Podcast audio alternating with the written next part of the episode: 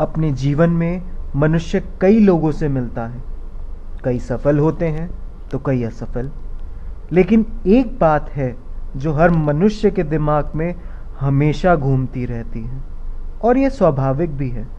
उसे लगता है कि दूसरे व्यक्ति के पास हमेशा उससे ज़्यादा है।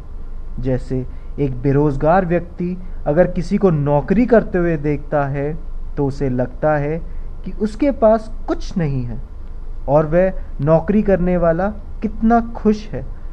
नौकरी करने वाले को वो व्यक्ति अच्छा लगता है जिसके पास खुद का व्यापार होता है। एक व्यापारी को वो अच्छा लगता है जिसका व्यापार पूरी दुनिया में फैला होता है।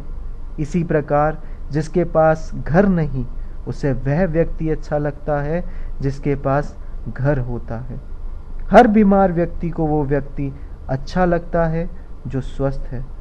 मनुष्य कभी भी खुद से संतुष्ट नहीं हो पाता।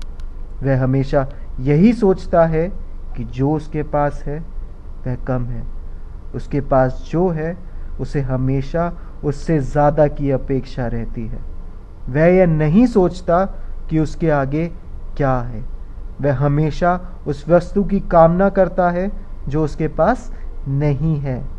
लेकिन कामना मात्र करने से ना तो इस संसार में कुछ हुआ है और ना कभी होगा। जब तक मनुष्य यह नहीं समझ पाएगा कि उसका जन्म किस कारण हुआ है और उसे इस दुनिया में रहकर क्या करना है, तब तक वह इसी माया जाल में फंस कर रह जाएगा। नौकरी करने वाला यह सोचकर संतुष्ट नहीं रहता कि वह उनसे कई गुना बेहतर है जिनके पास नौकरी नहीं है।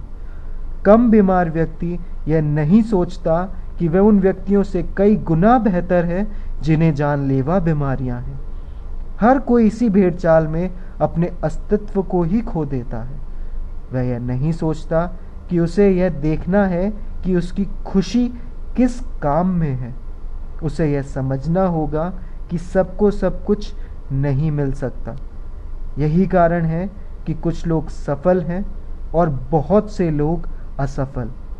बेरोजगार व्यक्ति नौकरी के बारे में सोचता है, किंतु यह नहीं सोचता कि व्यापार भी कर सकता है या नहीं।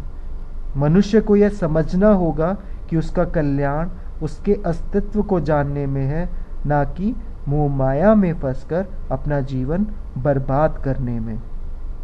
हर किसी मनुष्य का जन्म किसी न किसी उद्देश्य के कारण हुआ है। अपने ज्ञान के प्रकाश को रोशन कीजिए और खुद की क्षमताओं को पहचान कर अपने जीवन को एक नई राह दीजिए। और फिर देखिए, आपके जीवन में प्रसन्नता का कभी अभाव नहीं रहेगा। और आपको वो सब प्राप्त होगा जो विधाता ने समय अनुसार तय किया है। स्मरण रखिए, समय से पहले ना तो वर्षा होती है, ना खाना बनता है, ना पौधा बड़ा होता है, ना रात होती है तो हम तो केवल मनुष्य हैं।